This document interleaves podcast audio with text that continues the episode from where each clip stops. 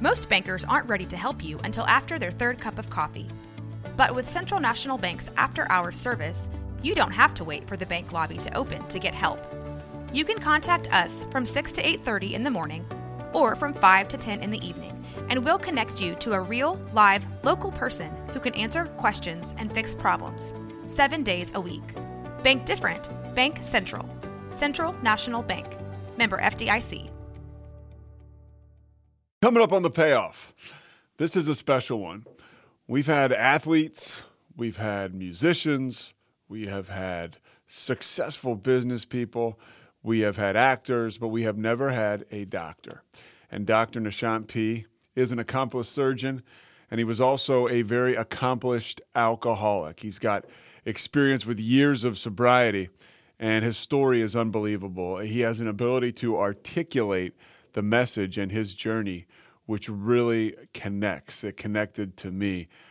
This is a lot of wreckage we cover in his story. Uh, he was an alcoholic that developed a, a physical dependency on alcohol, uh, which led to lost opportunities, going on rounds uh, with bottles of vodka. Never perform, performed surgery drunk, but uh, you know, got a DUI where he was like a .45, which should be a dead person. Um, and then he got sober, and he talks about the disappointment he had uh, as far as his parents were concerned, them being disappointed in him and him kind of feeling that to this day. But we kind of stumbled upon the fact that, oh, by the way, his parents, when he was talking to me on this podcast, were sitting in his house, uh, visiting with him, taking care of one of his children. And that is the payoff right there. Those connections, those relationships, those real things. Um, and this is a real alcoholic with a real great story. Nishant does a great job of breaking down what it's like to work in a profession where it's so ego based and ego driven, uh, the medical field, especially being a surgeon. But at the same time, when you're an alcoholic trying to get sober, you have to surrender. And that's something he did. And he's just incredibly humble and has a great story. Also, some great music. Here's my man, Kevin Souza.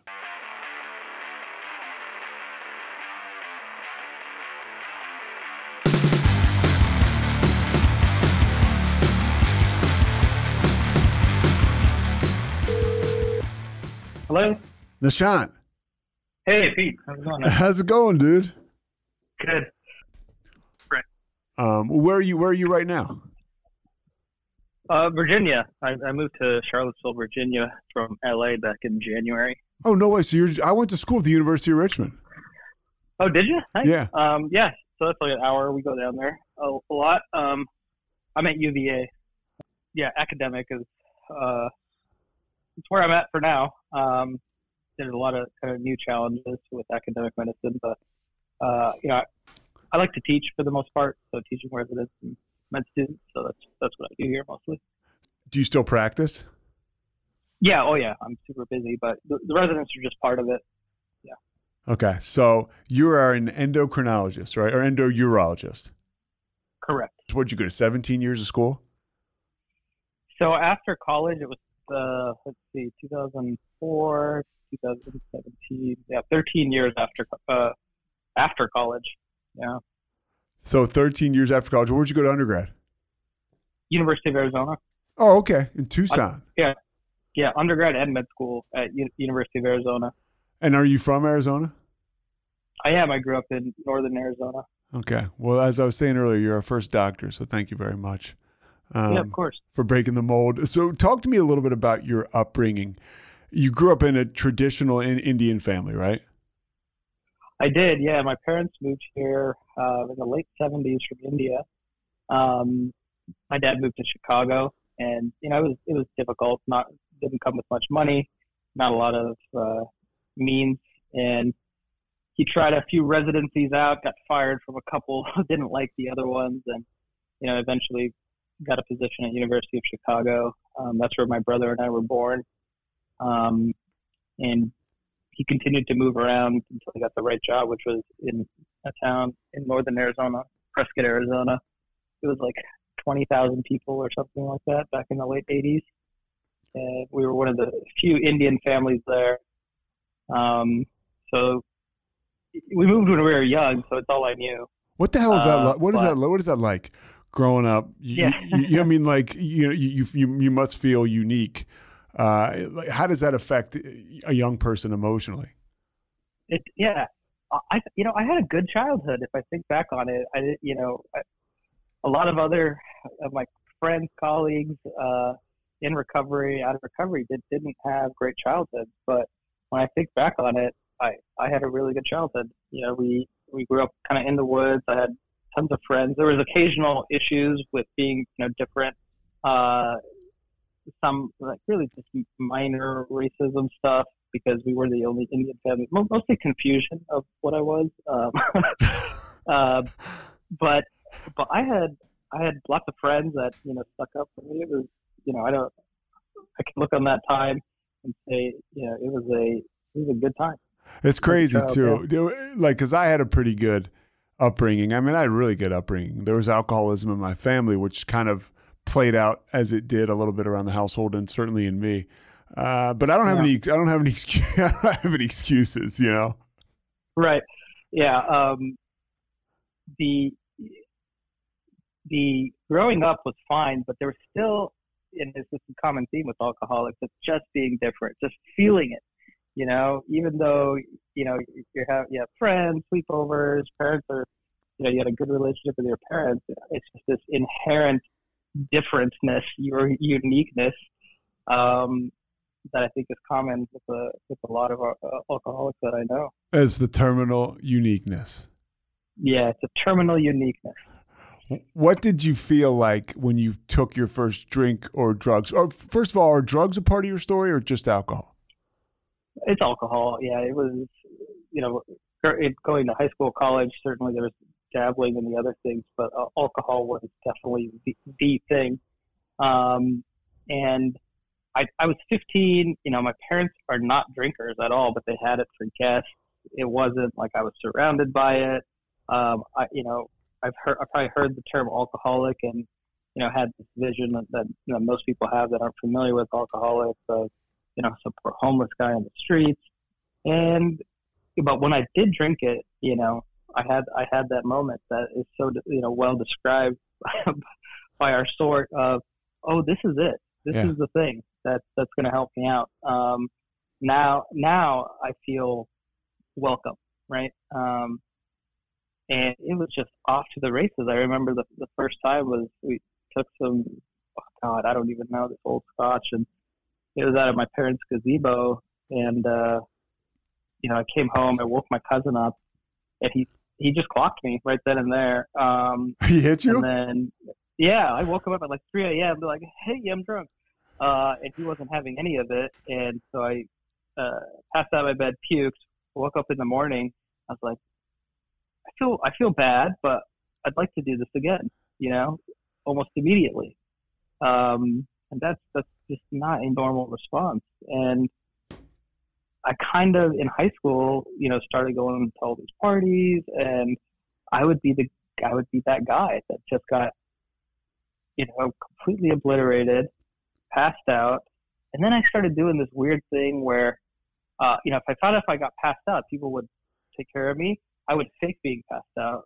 So that's that's like Im- immediate pathology right there. Yeah. So you you would fake being passed out, kind of to get maybe yeah. get, get attention or just to be treated a different yeah. way. Yeah, for sure. And I was, you know, uh, but like fully aware of what's going on, but like eyes closed and like limp, uh, you know, being carried out, but like feeling like a king while that was while that was happening. It, um, it, makes it makes perfect sense. Yeah, I'm like here I am. I'm this is it. This is how it should be. Um, and you know the whole time I'm doing this, um, I'm I'm excelling at school because I you know I, I had wanted to be a doctor since I was four. My dad's a doctor, but there wasn't really any push from my family. So there was no. Pre- like, uh, I wanted to ask you. There's no pressure yeah. on you to become a doctor. Yeah, yeah. It wasn't like oh this pressure's killing me. Um, it wasn't uh, and you know, going, you know, I got in trouble with the law at an early age, uh, you know, underage drinking, trespassing, all those sorts of things, which kept me out of a, a lot of the, you know, other schools that I applied to. Um, and I ended up staying in state, which was great. I actually loved that school. Um, Where else did you apply? Did you first of all you knew you wanted to be a doctor? Yeah, so I was applying. Like I had the grades and the scores and all this stuff, but there's like the, these these legal issues on my record that were very evident and very recent. Um, you know, like Stanford, UCLA, all these other places, um, and it just it just wasn't going to happen. Like there's a screening process, and it it didn't work out. But I ended up going to the you know state school where it was my first time really out of the house and in the dorm. And you know when you're when you feel like you're free and unsupervised for an alcoholic, things can really go off the rails. Um, and it turned into more binge drinking because I, I was very serious about school. I recall, but there was a lot of a lot of binge drinking happening in in college, definitely. When, and yeah, go ahead. No, just when you talk about it's because this happened to me too uh, in another way, but right away as a kid, you know, you're you're experiencing. It was obviously looking back now, sober it was kind of meant to be probably going to the University of Arizona and staying in state, but like right away, like we get we get consequences early on, and we just blow right yeah. by them. You know, like oh like yeah, it's, it's like it's like ah like whatever or eh, but at the same time like early on your drinking was affecting what you were going to do uh, it's uh it it, right. it, dictated it it did um and then i'd be like you know they don't understand don't they see these scores and these um you know grades uh and it, it doesn't it doesn't take a genius to figure out that this you know i may be a problem So when you're when you're in college and it starts to kind of like you mentioned the binge drinking, it kind of goes off the rails. What starts to happen? Uh, getting you know, I, I didn't get a DUI yet, uh, but definitely you know, sleeping in my car. Uh, there was other trespassing, drunk in public, disorderly conduct, and th- these are mostly happening on the weekends. And then you know, I'm, I'm still pulling the grades and doing all this stuff. And that was my justification to myself to continue both things. You know, um, my friends describe me as a guy, the one word they use is more. Um, like I just want more. And I can, if I can do both these things, then why the hell not? Um, you know, I, I don't know moderation. All I know is extreme. Um, that's, that's kind of my way of drinking, my way of doing life. And it's it's something that I just have to I've had to come to terms with, like being aware of my own, own extremeness um, and that the effect it has on other people. Man, I disregarded that for so long. You know, I'm like, people are going to have to deal with me. I'm going to be me, and there's, you know, I'm, I'm one of these extreme people, and if they can't, if they can't deal with it, so what? Um, that was that was, you know, uh, my mo and we'll get, We'll get to more of it down the line, but it sounds yeah. like you you speak like a guy who got the gift of perspective, right? Because when we're getting drunk, uh, for me at least, uh, and and you're bottoming out, like I had no perspective on anything going on around me, and right. getting sober, part of our program, I, I take a look at myself, and I really am am enabled to get some perspective on on the fact that, dude, you know, it's empowering to know that I'm a creature that needs more because uh, right. you know you don't beat the shit out of yourself. You're like, man, I, I, sometimes I just amaze myself. I keep going back for the ice cream. I'm like, dude, you know, like this is this is pretty crazy, uh, and I get yeah. a kick out of it. But I, you know, before it was just like I had no clue. I would just keep consuming and consuming. Yeah, and um, it took you know a couple days of I'd stop. Took a couple days. I feel pretty good. Let's let's see what happens this time. Were, were your parents at all like? You know, disappointed because you mentioned they weren't drinkers. Uh, did your culture play yeah. into that at all? As far as it did, yeah, they're very religious, and you know, they were just wondering like, what what's wrong? Um, you know, what what do you need? And they they didn't know, but I would, you know, this is when it started having kind of physical impacts as well. My I have, you know, I have a very strong physical addiction to alcohol where I will drink very heavily and try to stop. And I've had to be admitted a dozen times for withdrawals and Um, you know, in the emergency room, uh, they had to call my parents. They'd show up because they always show up. That's the thing. Um, it was unwavering, unconditional support, which which just you know hurts me now that I you know I think back on it. It was they were always there for me. They didn't know how to help, but they were physically present. Are they alive um, today? They're they're alive. They're actually visiting me now. They're they're sitting there with my baby down downstairs. And dude, that's know, the, that's that the gift of sobriety. yeah, that but that's yeah. the gift of sobriety. Like you know, it's like uh, whether you want to call it a, a living amends or whatever. I mean, they're at your place with your kid. Yeah. And you're sober. Yeah. You know. Right. Yeah. They don't. I mean, they used to. You know, they're like, "Where are you going?" Um, I mean, they used to find bottles around the house. Uh, when I came home to visit, I would have stashes that they didn't know about, um, and they'd find it sometimes while I was there, sometimes while I wasn't. But they knew after a while. They knew if I was drunk um, and how how much of a problem it was probably going to be that time, and a lot of disappointment, you know. But I I didn't care at that time, um, and you know I stayed in going back to college. I I stayed in Tucson uh, for medical school. You know, a lot of legal issues and things like that. And then what, I got what kind into, of legal issues, like DUI or? Not yet. Still, it was uh, using fake IDs. Uh, just a lot of you know, I was out there just getting very disorderly. That was yeah. like my my thing. Wait, I, I, used to tell um, people I used to love it. Just get drunk and go places. You know, I don't have. Yeah. I used to. Go, I used to go. I used to go places and not be allowed in places. Um, and, uh, but for some reason, you know, after uh, the first two years of med school, I think I slowed down a bit, honestly, um, because it was such a heavy uh, load for to, just to understand medicine. I did, you know, and I I took it seriously. I took drinking seriously for sure, but I really, you know, I wanted to see this thing through. Um, but you know, I, I, was lonely too. You know, it can be isolating to be in, in school, and I, I was one of those guys that studied on his own, didn't go to class really. I just did everything on my own, and you know, I picked back up after the first round of exams, like really picked up. In med, in, when, in, in med school. Yeah, and this is when you kind of have to, you know, you do your rotations, and it turned into daily drinking, and I can't tell you when, but um, at some point I would need it in the morning. So I'd bring a water bottle, you know, empty it out, fill it with vodka, go on rounds and see patients. And, you know, I'm not really in charge of patients at this time. I'm still learning.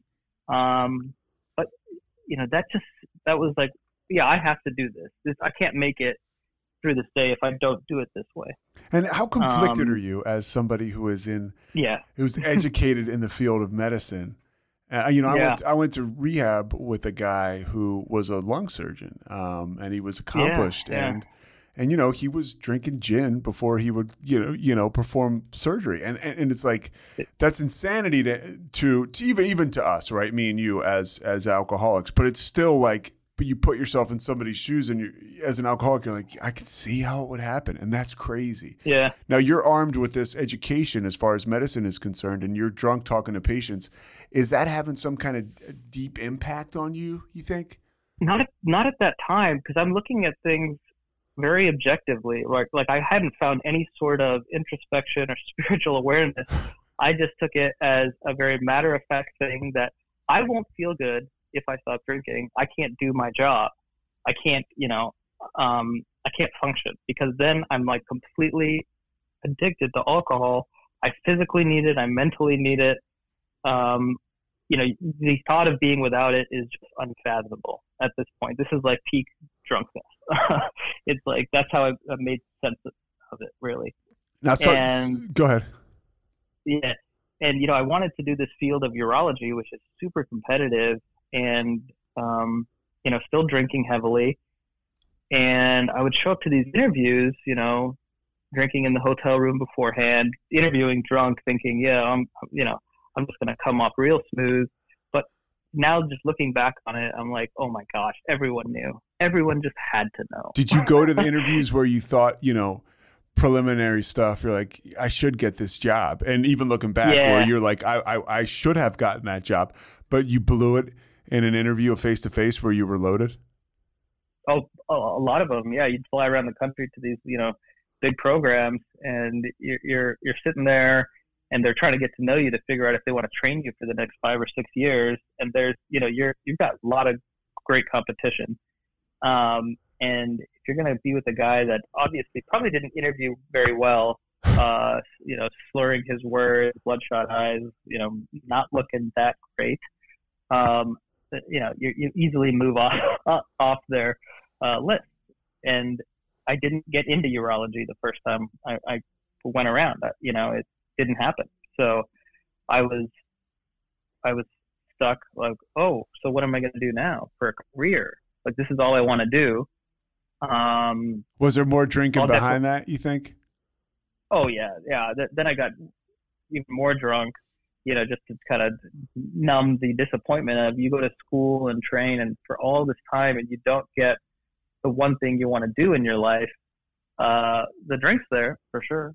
Um, and I took a random non-paying job in New York City at Cornell, which is one of the you know country's best, best institutes. And I moved to a little apartment in New York, new town, no parents, never lived in New York, really never was that far from home. You know, I mean, my parents paid for an apartment there. It was cheaper than it is now, but it's still pretty expensive. And I don't know why they did that. I mean, you know, if, if if it was my son, I'd be like, no, this sounds bad. Um, and that was, you know, drinking maybe two fifths a day, like really, really, really drinking. Um, you could get it delivered there. they'd just deliver it right to your front door and leave it. You'd leave some money out, and that was the transaction. Um, and I would end up in the hospital the, that I worked at, you know, what three or four times. Um, just couldn't couldn't get it. Couldn't understand uh, how I could live without alcohol. Had you tried at all, like to stop, or were you just Yeah. kind of like because my my there was a point in time where I was just like, look, this is just who I am, and I need this stuff to function. So I there was a Mhm. long time where I didn't even try to stop. yeah, you just kind of give up on stopping. You want to, uh, you know, it's, you know, one of the scariest moments that, like, the things that I said is, you know, my dad had come and he's like, What are you feeling? Like, how do you feel? And I said, I feel nothing, man. Um, and if I ever hear an alcoholic say that, I know that that person needs like extra, extra support. When you start feeling nothing, no, no emotion, no awareness at all, that's that's like that's very scary stuff. And I said that myself, you know, um, and you know he that's probably the most worried I've ever seen him. When you feel when you feel absolutely nothing, when you're so numb to to the people around you, your work, your place, your purpose. I think that's a scary spot for a lot. I mean, anybody, but certainly alcoholics. Was I that was that nothing. was that like complete apathy? Did that kind of move you towards like any kind of suicidal thoughts or anything? a lot of passive stuff I probably tried with drinking. You know, it wasn't anything active. Um, I could see how people could go a step further, but it was, you know, I just thank God I didn't go there. Yeah, Um, but a lot too. of passive, passive stuff of, I could, like, hey, if I if I didn't wake up, that may be okay. Um, I don't want that, but I'd be cool with it. Um, that that kind of passive ideation, yeah. And, and so, what are you doing as far as the medical? You, you have a non-paying job. Uh, you're up there working for Mhm. Cornell. What exactly was your job? Uh, it was research, and I, I, I, I did some of it. I guess I don't know. I wrote like a paper. I wrote a paper, mostly going. I mean, in New York, you can literally walk down the street and meet a whole new set of friends. Right? They're all they're alcoholics, uh, but on on any any day, it's uh, it's an adventure, right? You like to go places. New York has a bunch of places for you to go. Um, and interestingly, this is when I walked into my first AA meeting because I was just so physically ill. Um, I didn't really have like a moment of clarity. I, I just was like, okay, what is this AA about? I didn't reach out to anybody. I didn't have like a unicorn or you know someone show me the light. I kind of just said, how, how about something other than taking the drink today? Um, and I walked in. It was probably up on like 80th Street and and York, there on the Upper East Side. Um, and this lady was just telling her story, and she she was saying, you know, I I was hiding it at work, hiding it at home, and I didn't realize other people did that. Right? I was so isolated in my drinking that I, I didn't think I couldn't even fathom that there were other alcoholics out there. Um, and it, it was so much truth, you know, that I just walked out of the meeting. I couldn't handle it. Like I couldn't stay because I was. It was like my first glimpse that, you know, I may need to actually stop drinking, and there may be actual help for me. Like it's I like you're you're hearing your, you're hearing yeah. your story, but you're not ready. It's yeah. terrifying. No, yeah, I was like, oh god, they're out there. You you, um, you would have been confirmed. You know, like the curiosity yeah. that you had, and it's kind of the last thing you want to you want to learn and confirm, but at the same time, it's an absolute gift. But yeah, you must have been kind of spooked. I was, and so, ah, oh, man, and you know, I tried for the, you know, to get into urology is a match process, and so the whole goal of this research year was to try to match into urology once again. And I went to a bunch of interviews. Um, wasn't drinking, but I saw a doctor that had given me, oh god, like Valium and Ativan and all this other stuff. So I was kind of snowed on that. Um, and you know, probably not the right method of stopping drinking. It's just switching addictions. Yeah. And I didn't I didn't match again. So that's the second time I didn't get to do the career I wanted. And I was like, what am I going to do? So I moved again. I moved to Detroit, Michigan, um, which in hindsight was the absolute best thing I could do for was myself. that like an, another educational opportunity? Like yeah, uh-huh. yeah, it was for Henry Henry Ford Health System, and it was kind of more clinical stuff. So you got to work with patients, and I actually went there sober for about four months. You know, I had gone. I, I went back it, it, before I left New York. I, I found a sponsor uh, was working with them. Still didn't understand, you know, the, the program or if I wanted it, but just going through the motions, really. Yeah, but you gave it a um, shot. You, you kind of were like, gave, uh, yeah, yeah, I gave it a shot, man, and um, moved there, and then I think even before I started work, a friend of mine was like, "Hey, you should come to Lollapalooza. I've got some tickets." I was like, "Nah, you know, I got to start this job." Um, but then, you know, it's I remember the moment, like I'm sitting on the computer. Should I buy this ticket or not? And I, it, it's like, you know, when you take a fork in your life, I just clicked yes, you know? Yeah. And, um, that was, that was the last time, you know? Um, dude, and I don't I know what the hell there. that is about us. Cause yeah. I did this, I had a similar experience where I, I had bottomed out. I was 27. I stopped drinking for about four months. Um, then I started smoking weed, but I didn't drink again and I moved to Colorado for a job opportunity. And the moment like the plane touched down in Colorado, I was I was kind of happy to move. And I don't know if I was happy to get away from the AA or whatever, but the moment I, I got I got there, I started to drink like right away. Um, I yeah. don't know. I just I was not ready, you know. Yeah, yeah. If you're not ready, you're not ready. Yeah. And you know, we weren't protected against that drink at that time. We didn't have enough time or knowledge or reliance on a higher power, we were vulnerable and open to just doing what we knew how to do. I think. What do you say um, to the um, fact, though, that I mean, like, because dude, we could have died. Um, oh, I could have died many, many times. Yes. Yeah. Sure. When you go back out, I mean, the fact that we make it back alive is, you know, somebody somebody says it's a miracle, somebody says it's whatever, but I, I I look at it as a miracle because going back out there, I was like you, I was putting myself at risk daily. You know. Oh yes, yes very, very much so. Although it's been 20 years since the events of 9 11, many of us can still remember it like it was yesterday. America, and the world even, has never been the same. From Rafaelian Media, the King of the World podcast series explores the many repercussions of that day for the American Muslim community through the journey of host Shahjahan Khan, a high school senior at the time. Shahjahan's story is something our listeners will respond to Throughout much of his young adult life, he found himself abusing drugs and alcohol as he struggled with his mental health and his identity as a Muslim in this new America post 9 11. King of the World is his story, told in seven parts. You'll learn about his struggle with sobriety and belonging alongside the major headlines of the last 20 years. Written and produced by American Muslims, King of the World is a sometimes comical, often heartbreaking examination of adversity that all Americans need to hear. Subscribe now to King of the World wherever you get your podcasts. All right, so you So, go back. you You, know, we- you're in Detroit, I or go- you're outside yeah. of Detroit. Yeah. So what happens? we fly there? down. We fly. We I meet up with some buddies. We fly down to Chicago, and it's just a complete mess down there. This I is don't remember. Lollapalooza. Yeah, and it's just a total messy thing. You know, we're staying at a friend's house, and I end up drinking all his alcohol. He kicks me out. Uh, get a hotel next to Lollapalooza, and just you know, I'm like, oh shit. Sunday night rolls around. I got to be at work on Monday, um, and I was like, I'm going to stick around one more day. I'll call in sick um, because then I was really in charge of patients, and the, the thought of like operating, I, I, I could, you know, I, I've never done that.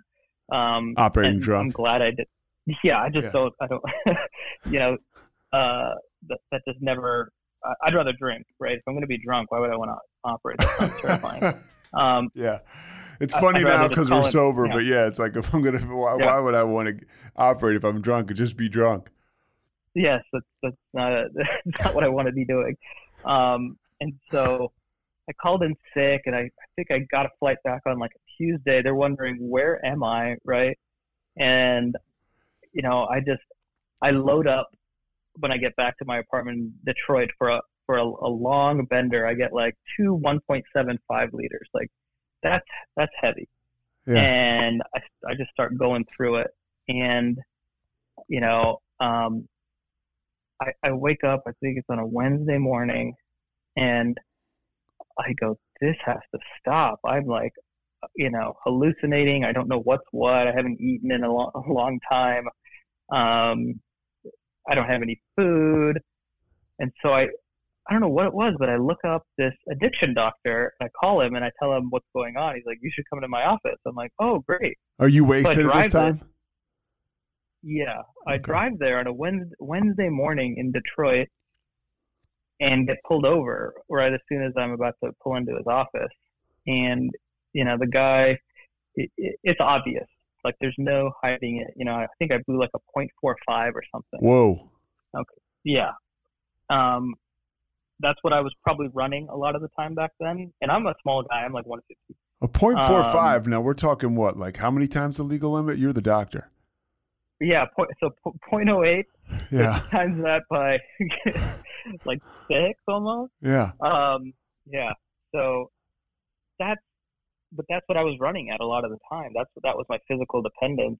Um, and so he takes me to jail, right in Detroit on a Wednesday morning. Car's impounded. I'm like, oh, okay. I'm in there with some other dudes, um, and I just I remember the moment of clarity, man. I remember it in a Detroit jail cell, and I I was just faced two options, you know, like death or anything else, literally anything else but that. Other than you know, leave this world, uh, you know, in an alcoholic death, or something other than that. It wasn't like life. I wasn't re- ready for that yet. um, it was like uh, you know, and I could have gone either way, but I didn't.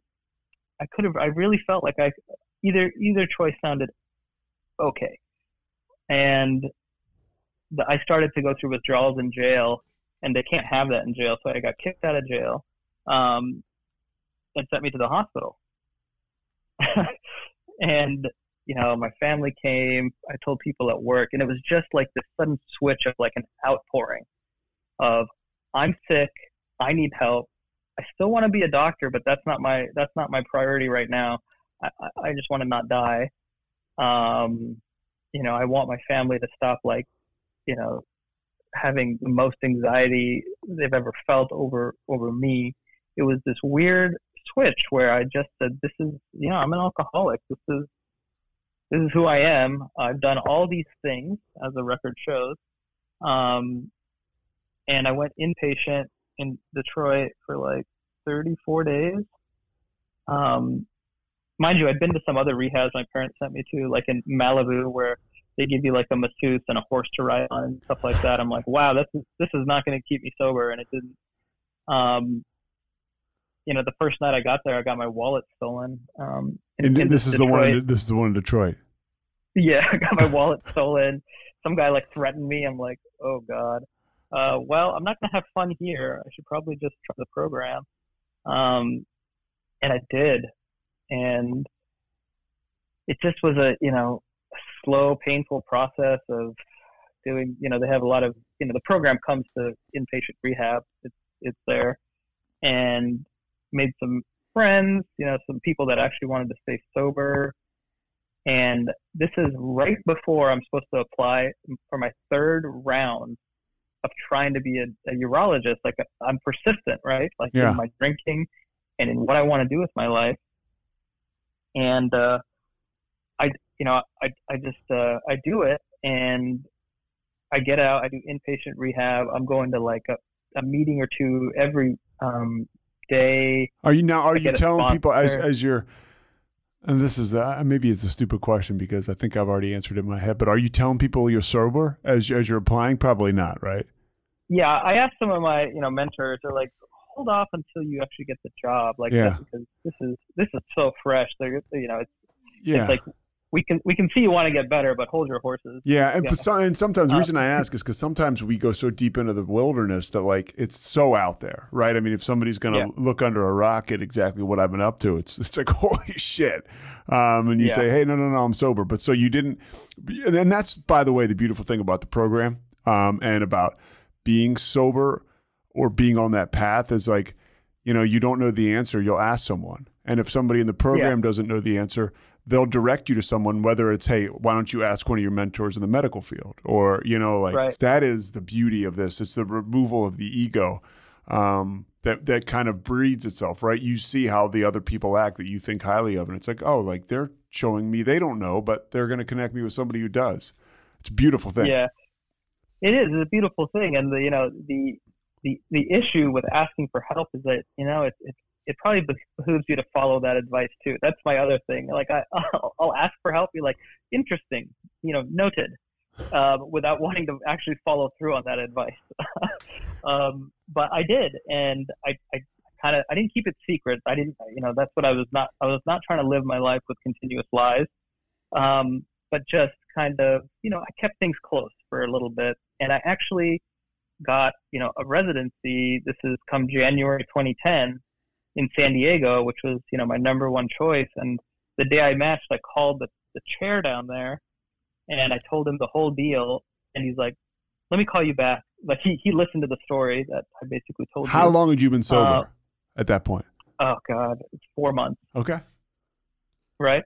Yeah. Four months.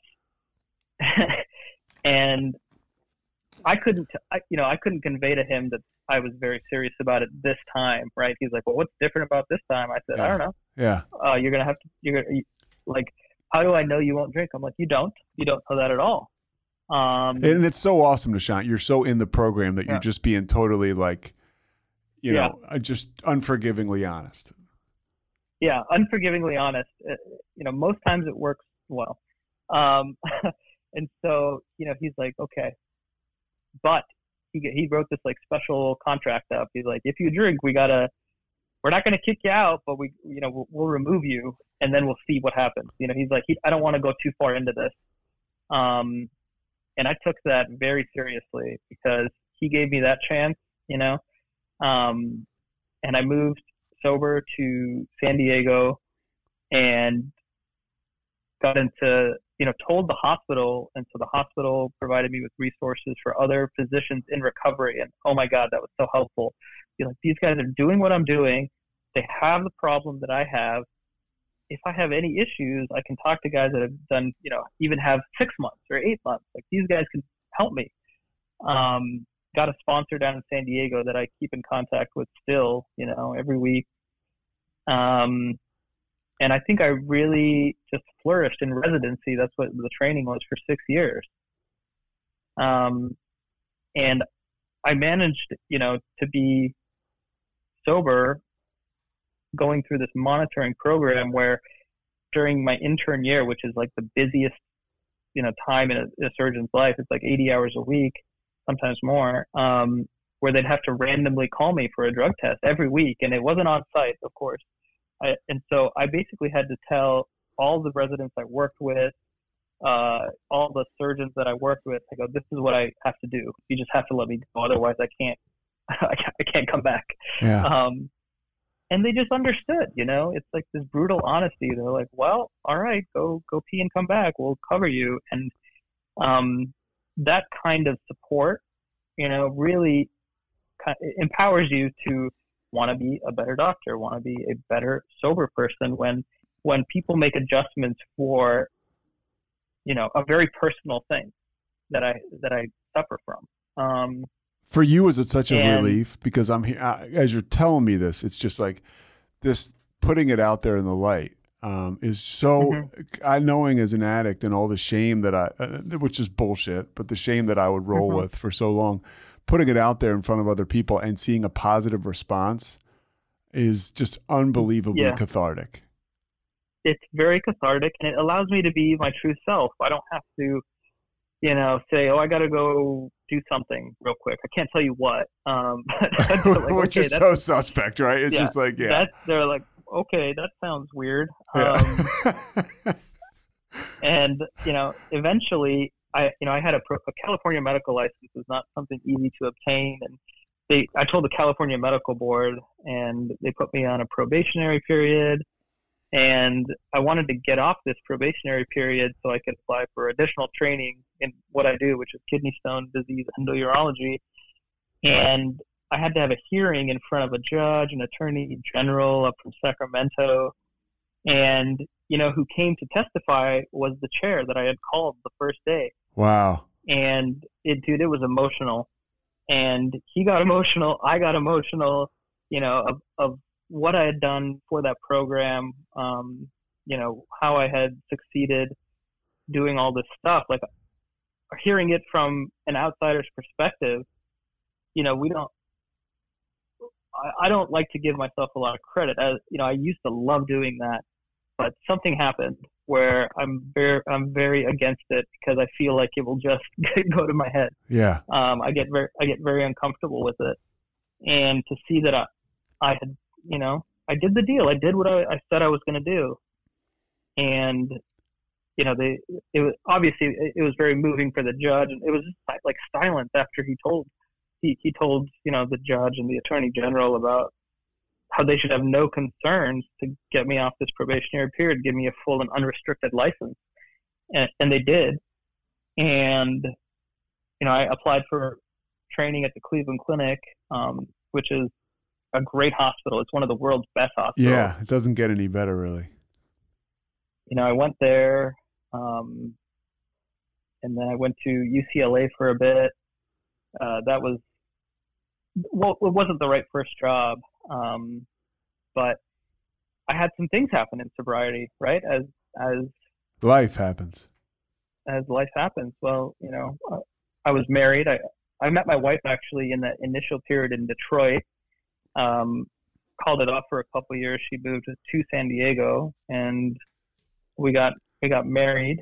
Um, and then as soon as we moved to LA, we had you know the first day we moved was Father's Day, and you know she told me she was pregnant with our our first boy, and I got very excited about that. And the you know the ultrasounds didn't look good from you know around 20 weeks. Um, they thought he didn't have a left leg growing in, um, and so that was just you know your first child. He's he did have some leg, but they basically everyone told us he needs an amputation at six months to start walking. And you know, I, I actually saw you know try to see the bright side on that. I'm like, at least it's just a leg. Everything else is developing normally. It's gonna suck. Um, but when he came out, he had all his bones and all that sort of stuff, and he does need surgery. And we're actually gonna you know schedule it sometime in a, a few months. Um, How old is he now? Having, he's three. He gets around okay. just fine, but he needs okay. surgery and then you know I, I continue to do AA. Um, so what? Yeah, what's your program looking like? I mean, this is heavy stuff. Yeah, yeah, yeah. And so so the UCLA job didn't work out. Uh, I left it. I was unemployed during COVID as a doctor, which is kind of crazy. But I was, you know, I was not actually in a good spot back then because the job was just not not great. It, it was, you know, I was offered a certain job, and as soon as I moved out there, they had told me they hired somebody else for it, and that you know, a lot of resentment had built up, and eventually I just had to leave that job. And unemployed during COVID, and I said, you know what, I'm going to dig into my program, uh, dig into my health, my mental health, and really just kind of make myself stronger before I, I jump back in because this career is all about longevity because burnout will happen, um, frustrations, people quit this field all the time. It's happening more and more. And I love what I do. So I didn't want that to happen. And so I took the time to just dig into the program um, with my new sponsor out in LA. And this job in Virginia just came up. Um, you know, I'd never been out here. Uh, and it was, it looked like the perfect job for me uh, in terms of what I do for kidney stones. And it was. And it was nice because I could join up meetings in Virginia before I ever moved out there through Zoom, and so I already had a home group before yeah. I never met these guys.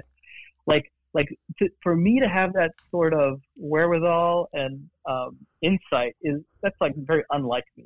You know, it's not of it's like, not of you. It's no, not of me. No, I, I'm like, let's move somewhere else, and you know, maybe I'll drink, maybe I won't. Screw it. Uh, yeah. I don't know what'll happen, but let's let's you know play it play it by ear. They like shooting pistols in the air, like.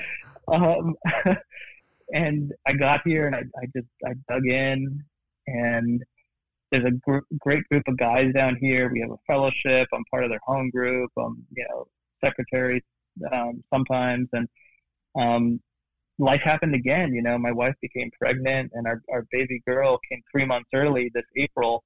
She was supposed to come in July, and you know, that just, that just, she was in the NICU, the neonatal ICU for three months. And normally, if that sort of stuff would have happened to me, I would have distanced myself, drank, and but I just dug in, you know, like you know, like my entire family's relying on me, man. This little one pound girl is completely helpless. It was one of these things where, you know, I was powerless. I was 100% helpless. I could be there for her, but you know, medically speaking, there were some really great doctors taking care of her. But all I could do was be there, and that's all I had to do, really. You know. Yeah, and that's what we learn. Like it's uh, it's a lot bigger than us. Just sometimes just showing up is enough. Like, you know, like did you feel like you didn't have the power to fix everything? Was there a point in time where you were like, I just got to turn this over? So much fear, right? Um, I'm not one of these guys that says, "Yeah, I've conquered my fear." I don't. I have fear, but the the the gift is I know how to deal with it now. I can still have it, put it somewhere, and proceed despite um, that that being present. It's it's like a it's a, it's an acknowledgement of one's fear because I try not to. You know, my my ego tells me that I have no fear. You you you do what you need to do. Fear is fear is fears for suckers. Um, and as a surgeon, you know, we, you know, the, the ego thing is just, it's a nightmare because it's so ingrained in the job. And you, you know, you want your, you want your doctor to be confident, not fearful. But man, um, I'm, I'm my best self, you know, surgeon, dad, husband, when, when I can acknowledge my limitations understand that there's fear and then proceed in a logical way like well dude it goes you know, back not, to what we were yeah. saying earlier you have the perspective on your fear so you know what you need to do to get through it whether it's talking to another alcoholic whether it's digging into your program like you said being of service or just showing up you know what to do with that fear before you know did you feel like you had that fear and you didn't know what to do with it and you would just drink or or, or, or panic or yeah whatever? i mean yeah, a lot of anxiety, fear, and drinking. I mean, what a horrible band aid that is, um, because it doesn't do anything to it. It's like uh, it, it's not very effective, right? It's effective in in blacking things out and pouring, you know, just blackness all over it, but it it only adds fuel to the fire, really, at the end of the day.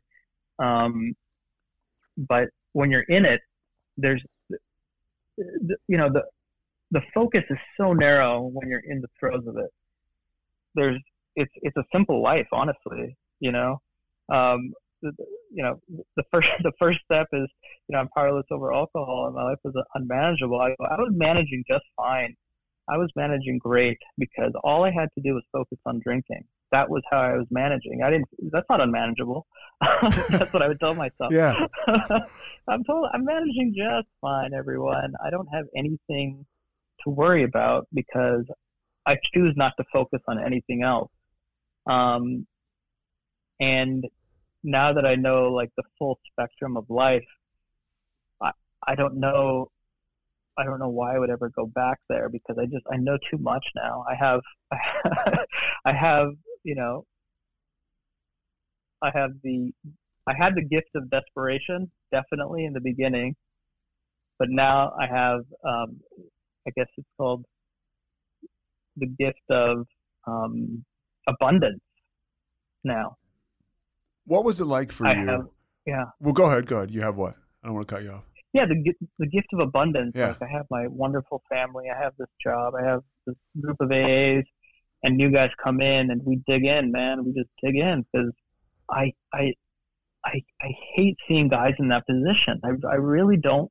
It makes me uncomfortable because it reminds me so much of myself and how terrible I felt. Right. I can't I can't overlook that. I see myself in them. I can't I can't just not pay attention to it.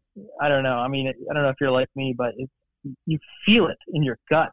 You feel it for these alcoholics who still suffer. Yeah, it gets uncomfortable, right? You're in a meeting and everybody's like, "Here's my life. That's great." Like you said, I got a life of abundance because this, that, and the other thing. And somebody walks in and they're like, "I don't know what the hell I'm doing." Uh, you know, Mhm. I got a day, and I'm just trying to hang on here because if I drink, I'm going to go to prison. And then you're like, "Whoa," yeah, and and and I, I know exactly what you mean. It's uncomfortable, um, and it's it's one of those things where the pilot light turns on, right? Not that it isn't on already, but you're like, okay, what can I do to be of service and to help this person? Because moving towards that is what works for me. Mhm. What about? I Yeah. want I, I want to ask you about uh, you know, substance abuse is not uncommon with doctors. Uh, you know, No. uh, what is it about it, you know, specifically Mhm. for you that that you think made you susceptible? What is it about being being a doctor? There's so much you guys deal with: stress, burnout. Uh, you know, some of the learning. Uh, Michelle, my girlfriend, says it's uh, who, who's, Mhm. who's friends with you. She says it's it's shame based Right. sometimes. Yeah, Um, yeah. Well, Michelle, you know, Mi- Michelle and I did residency together, and I, I, I helped her out through some tough times. But we went through a lot of this stuff together, and I just think that you know some of the best doctors I know and some of the best alcoholics I know are just sensitive people. We we will not let you know that.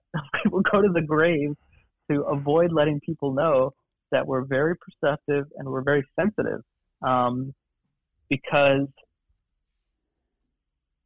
it's almost too much for us to handle, you know, all this. You know, people come to us at their darkest hour, and we have the skills, but the skills are just part of it. It's the, it's it's the being able to relate. You know, I've heard, you know, in, in our field, I've just, and and in alcoholism, I've just heard, you know, just gut wrenching stories of of suffering. Um, and we're I'm sensitive to that now. And some people they don't want that. They don't want to feel that. They want to feel something else, and I can it's understandable, right? And so the stress of that, of of, of being a caretaker, can can lead people down this path. And I, I hadn't mentioned this, but starting in residency, I started talking to med students about my story because it's a crazy story yeah, of bringing vodka in to see patients, you know, and getting pulled over on a Wednesday with, you know, all, what should be a, a, a dead blood, blood alcohol level, um, you know, to where I am now. I think just telling my story can can help people. I don't I don't try to I, I can't tell you I'm like, hey, you shouldn't become an alcoholic. That'll be really bad for you. Um, that's not the that's not any sort of good advice, but that even if you do end up in this spot, there's a path, man. It can be weird and crazy, um, and you know uncomfortable, but there's a, there's a way out, and it just sucks when I hear these stories of physicians, especially during COVID. We know of some, you know, urology resident, and there's a high level of suicide and self harm. And I tell this is one of my things. I tell to trainees and other doctors, I'm like, this this profession that we chose is meant to empower you to help people. It's not meant to break you, break you down, and make it sound like you know suicide or substance abuse is the best option for you. That's a that's a failure of our field. I think if that's what it ends up as. And so I still try to do that. I still try to talk to residents and trainees about you know the importance of of self care, whatever that is. Not everyone's going to be an alcoholic, but there has to be some outlet for you. There has to be some awareness of how you can be your best doctor. That's what I really want for all doctors. But the, the reality is, it doesn't always end up like that, unfortunately. Yeah, it's like whatever your healthy outlet is, because I, I can't even imagine what some of the stresses that you guys you guys deal with. You know, a, a lot of your quote unquote success is, is, is outcome based. Have you ever struggled with that on the other side of of you know mm-hmm. sobriety, being in sobriety? Because out, bad outcomes happen. Right. Like I, uh, I'm a, I'm a card carrying member of the imposter syndrome club. Like, yeah. uh, you know, if I have a issue with the with a surgery, you know, I'll fall on all the swords. I will, you know, but it, gets to you. It does, you know, and you try your best, but sometimes the outcome is not not what you wanted. Um, and so I really dig in with the family members and the patients and let them know, you know, sorry this happened, but I'm here. Like that's the you know, like I said, sometimes all you can do is be present and let other people know that you're there. And I've never regretted saying that, you know. Um, once they realize that obviously, you know, you're suffering the most. Um, I don't want my suffering to compare to that, but I, I'm here for you. And whatever you need, I, I'm there I think it, you know, if I was in my, you know, prime time alcoholic thinking, I'd be like, yeah, it happened. So what? Let's, you know, this happened. This sort of stuff happens. And, um, you know, that's where the program comes in. It's, it's, it's not, not necessarily an amends uh, as to, you know, I, I caused this or there's many factors that go into complications. Um, but, you know, I was part of this issue, but I'm here. What can I do now that this has happened? Like that's always, the part of the amends that uh, maybe glossed over. It's you know uh, reconciling your past, making your amends, but then the follow up is: Is there anything else you need from me that I can do for you to yeah. help with this situation? Um, and that open ended question has has really helped me out through a lot of tough times. Is you know this was my part. Now now what? Now what should we do? Do you find relief in, in, in the 12 steps uh, being a doctor? Because you have to surrender in our program, but there's a great amount of control that you need as, as mm-hmm. a surgeon. I, like, yeah. is, is that helpful to you? It absolutely is, right? Um, I used to, like, in the beginnings of sobriety, I'm like, and I hear some people have said this, you know, I have a high stress job. This is just how I am. And I stopped believing that um, because I think it's poor excuse for behavior. uh, your your job shouldn't define how you treat other people. Um, but it, you do carry some of it home, and there has to be some sort of separation. But you know, I'm not. I was not born an empathic person whatsoever. Um, like I'm at, I'm a guy at the grocery store. Like if the checkout person says, "How you doing?" I'm like, "Fine," but you're right but yeah. you're supposed to say I'm I'm well. How how about how about you? Yeah. You know, that for me to do do that is a real struggle, man. Yeah. Um, that's like not part of my DNA, and so this whole empathy thing is like it, it's a learning process for me. I was I did not come pre-programmed with that sort of thinking whatsoever, because um, obviously it's all about me, me, me. So when when true empathy comes to me, it's God, it's uncomfortable but in the end is like um, is peace, right? That's what I want at the end of the day is just some peace of mind. And if I can try to understand somebody else's um, situation and what my part is, and understand that what I do has an effect on people, this type of behavior of I'll do whatever I want and people have to deal. That's not what I'm striving to be. That's not how, you know, my life gets better. That's how it gets worse for sure. All right, I got a couple more. Th- I got a couple more things yeah. uh, for you before I let you let you go. Um, because this yeah, is this is unreal. What? Just this is specific to to you being uh, a doctor. COVID. Uh, you know, we talk about everything that it happened to us as a society, right? Like, oh, COVID affected me like this. Um, but mm-hmm. you know, in the healthcare profession, people are coming to you, uh, and I think mm-hmm. not enough people, or at least I haven't heard the question asked to to a doctor. How has like like the alcohol, like like the substance abuse in the healthcare uh, industry? How have you seen that at all?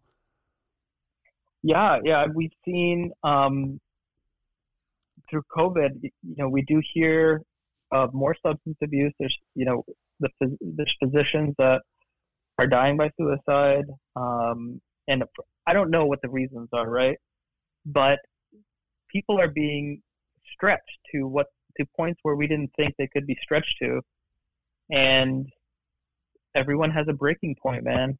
Um, luckily, I'm in a field that you know I haven't been affected that much. Obviously, I've been affected by it by in terms of if I can do surgeries or not. But there are like frontline workers, and some of them are not doing well. Um, I know drinking has gone up for just uh, you know citizens around the country, um, and for our programs, it was it was a problem because you're wondering where are these newcomers and what's going on outside of our Zoom meetings, what's happening with them. Um, and we all had to adjust to that. And but I've seen really good success stories of, of people, you know, getting completely sober on Zoom and then finally making it to some in-person meetings. But as it relates to, to healthcare workers, uh, you know, we, we do see it, t- it takes a toll. And substances, unfortunately, are an easy out. That's that's the unfortunate thing about our field. Um, it's it's an it's an easy out with you know, sometimes disastrous consequences. Um, it's been tough for everyone, for sure. How about your relationship with music? Now, I know you were a DJ, uh, and I'm sure you know this is a whole nother another uh, conversation, but because I'm sure there's a, there's a, a lot to unpack. But as a DJ, was substance a part of that? And and and and when you got sober how were you able to rediscover music? Because for me a lot of the things i did that it was bullshit. It was a lie i told myself but anything creatively i did i needed alcohol and drugs yeah. to fuel. And then when i got oh, sober oh, sure. i had to relearn all that.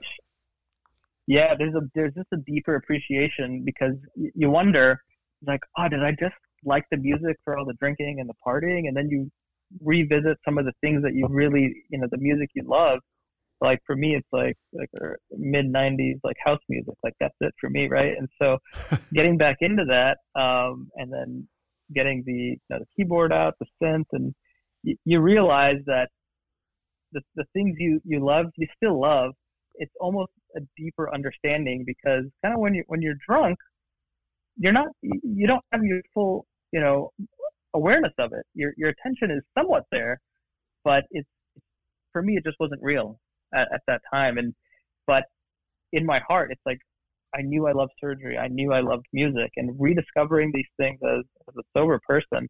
And now the cool thing is, you know, showing it to my kids who who love, uh, you know, electronic music and and showing them all these things that, that I loved growing up, and and teaching it to them as a sober person is it just brings on a whole new meaning. It's it's amazing what are you going to teach your kids about sobriety? Or, or, or, or, if you have already you have you have two right? Yeah. Okay so what do you yeah. plan will will there ever be something you will say to them or is that just something that you're going to deal with organically down the road? Yeah i think i think the thing is um he's his own person right? He's my kid but he's i'm just i'm just borrowing him from the universe for a little while. Um you know he's his own entity and he may have this thing, he may not. He he will know that dad has goes to these meetings, um, and dad has friends, and we don't we don't drink. He'll know that, but I'll just uh, you know the only thing that ever helps me help other people is telling my story of what I went through. And when you do that, um, you're doing that without judgment. I think if I just tell my own story, uh, this is what Dad went through. It was very scary. You know, um, there were there were times when I probably wasn't going to make it, but I but I did. Telling your own story has a has a great effect rather than me telling him like, hey, if you drink, you're gonna have you know a bad life. He may drink and not have a bad life. I don't know. I don't know these things. Um, but he'll know my story for sure. yeah, it's I, I, have yet to meet, and I'm biased, uh, but I have yet to meet the child of a practicing sober alcoholic that doesn't have once it's once they're able to, or once they're able to have an opinion, doesn't have real good things to say about their parents. Um, right. You know, somebody exactly. who's practicing, practice, I guess, practicing the program. Um, you know, they usually have a real good feel about their folks. All right. Anything else? I'm going to let you get back to your life. This was unbelievable. Anything else you want to say? What, what, I always like to ask people this. What do you say to the person um, that's just trying to get a day? Ah, oh, it's such a you know the person trying to get a day. There, there's so many good cliches that keep coming back, and what I what I say to, to actual newcomers, you know, I ask them, I'm like, what do you want the rest of your life to look like? Right? Because that that determines so much. If you can, you know, we're sober for just a day, but obviously we're we're, we're thinking a little bit outside of that as well, and it, it kind of it helps me to think about a, a life that was free of the burden of, of alcoholism. What do I want the rest of my life to look like? um, I think is is a good question because it, it, it can it can mean the difference sometimes between staying in the program. Sometimes the answer will be like, I don't know. I, I all I know is drinking, and that person is probably not ready, right? Um, but if the answer is, I, I want it to look like having you know some freedom and peace of mind, then then that's the time to dig in and, and start really working with this person because you know, obviously we're not ready until we're ready. And I wasn't ready so many times. Yeah. And, and that's, I, I can't force someone to be ready. I, the, the, there's no way that I don't know if anybody has ever convinced somebody to say like, you're ready right now. That's what a sponsor's for, but it's an internal switch, like I had mentioned, that something happens. You reach out to whatever is outside of yourself and for me it was a you know the floodgates open i said i want my life to look like you know something with that is anything other than an alcoholic death. That just opened up a world of possibilities. It's like a, a simple thing that most people would be like, "Yeah, dummy, of course you should not die an alcoholic death." But that was my that was the crux of my life. that was the question I needed to ask myself. Dude, it's this has been unbelievable, I, and I can't thank you enough for your time, man. Uh, you know, it's very clear why Michelle is so fond of you now, and uh, I, I, I seriously, dude, I cannot thank you enough. Awesome, Pete. Thanks so much for listening to the Payoff with Pete. Once again, I'm Pete Souza. And of course, we are part of the Rogue Media Network. All kinds of good podcasts you can find at roguemedianetwork.com. And of course, you can find this podcast and all those other ones wherever you get your podcasts iTunes, Spotify, other spots like that.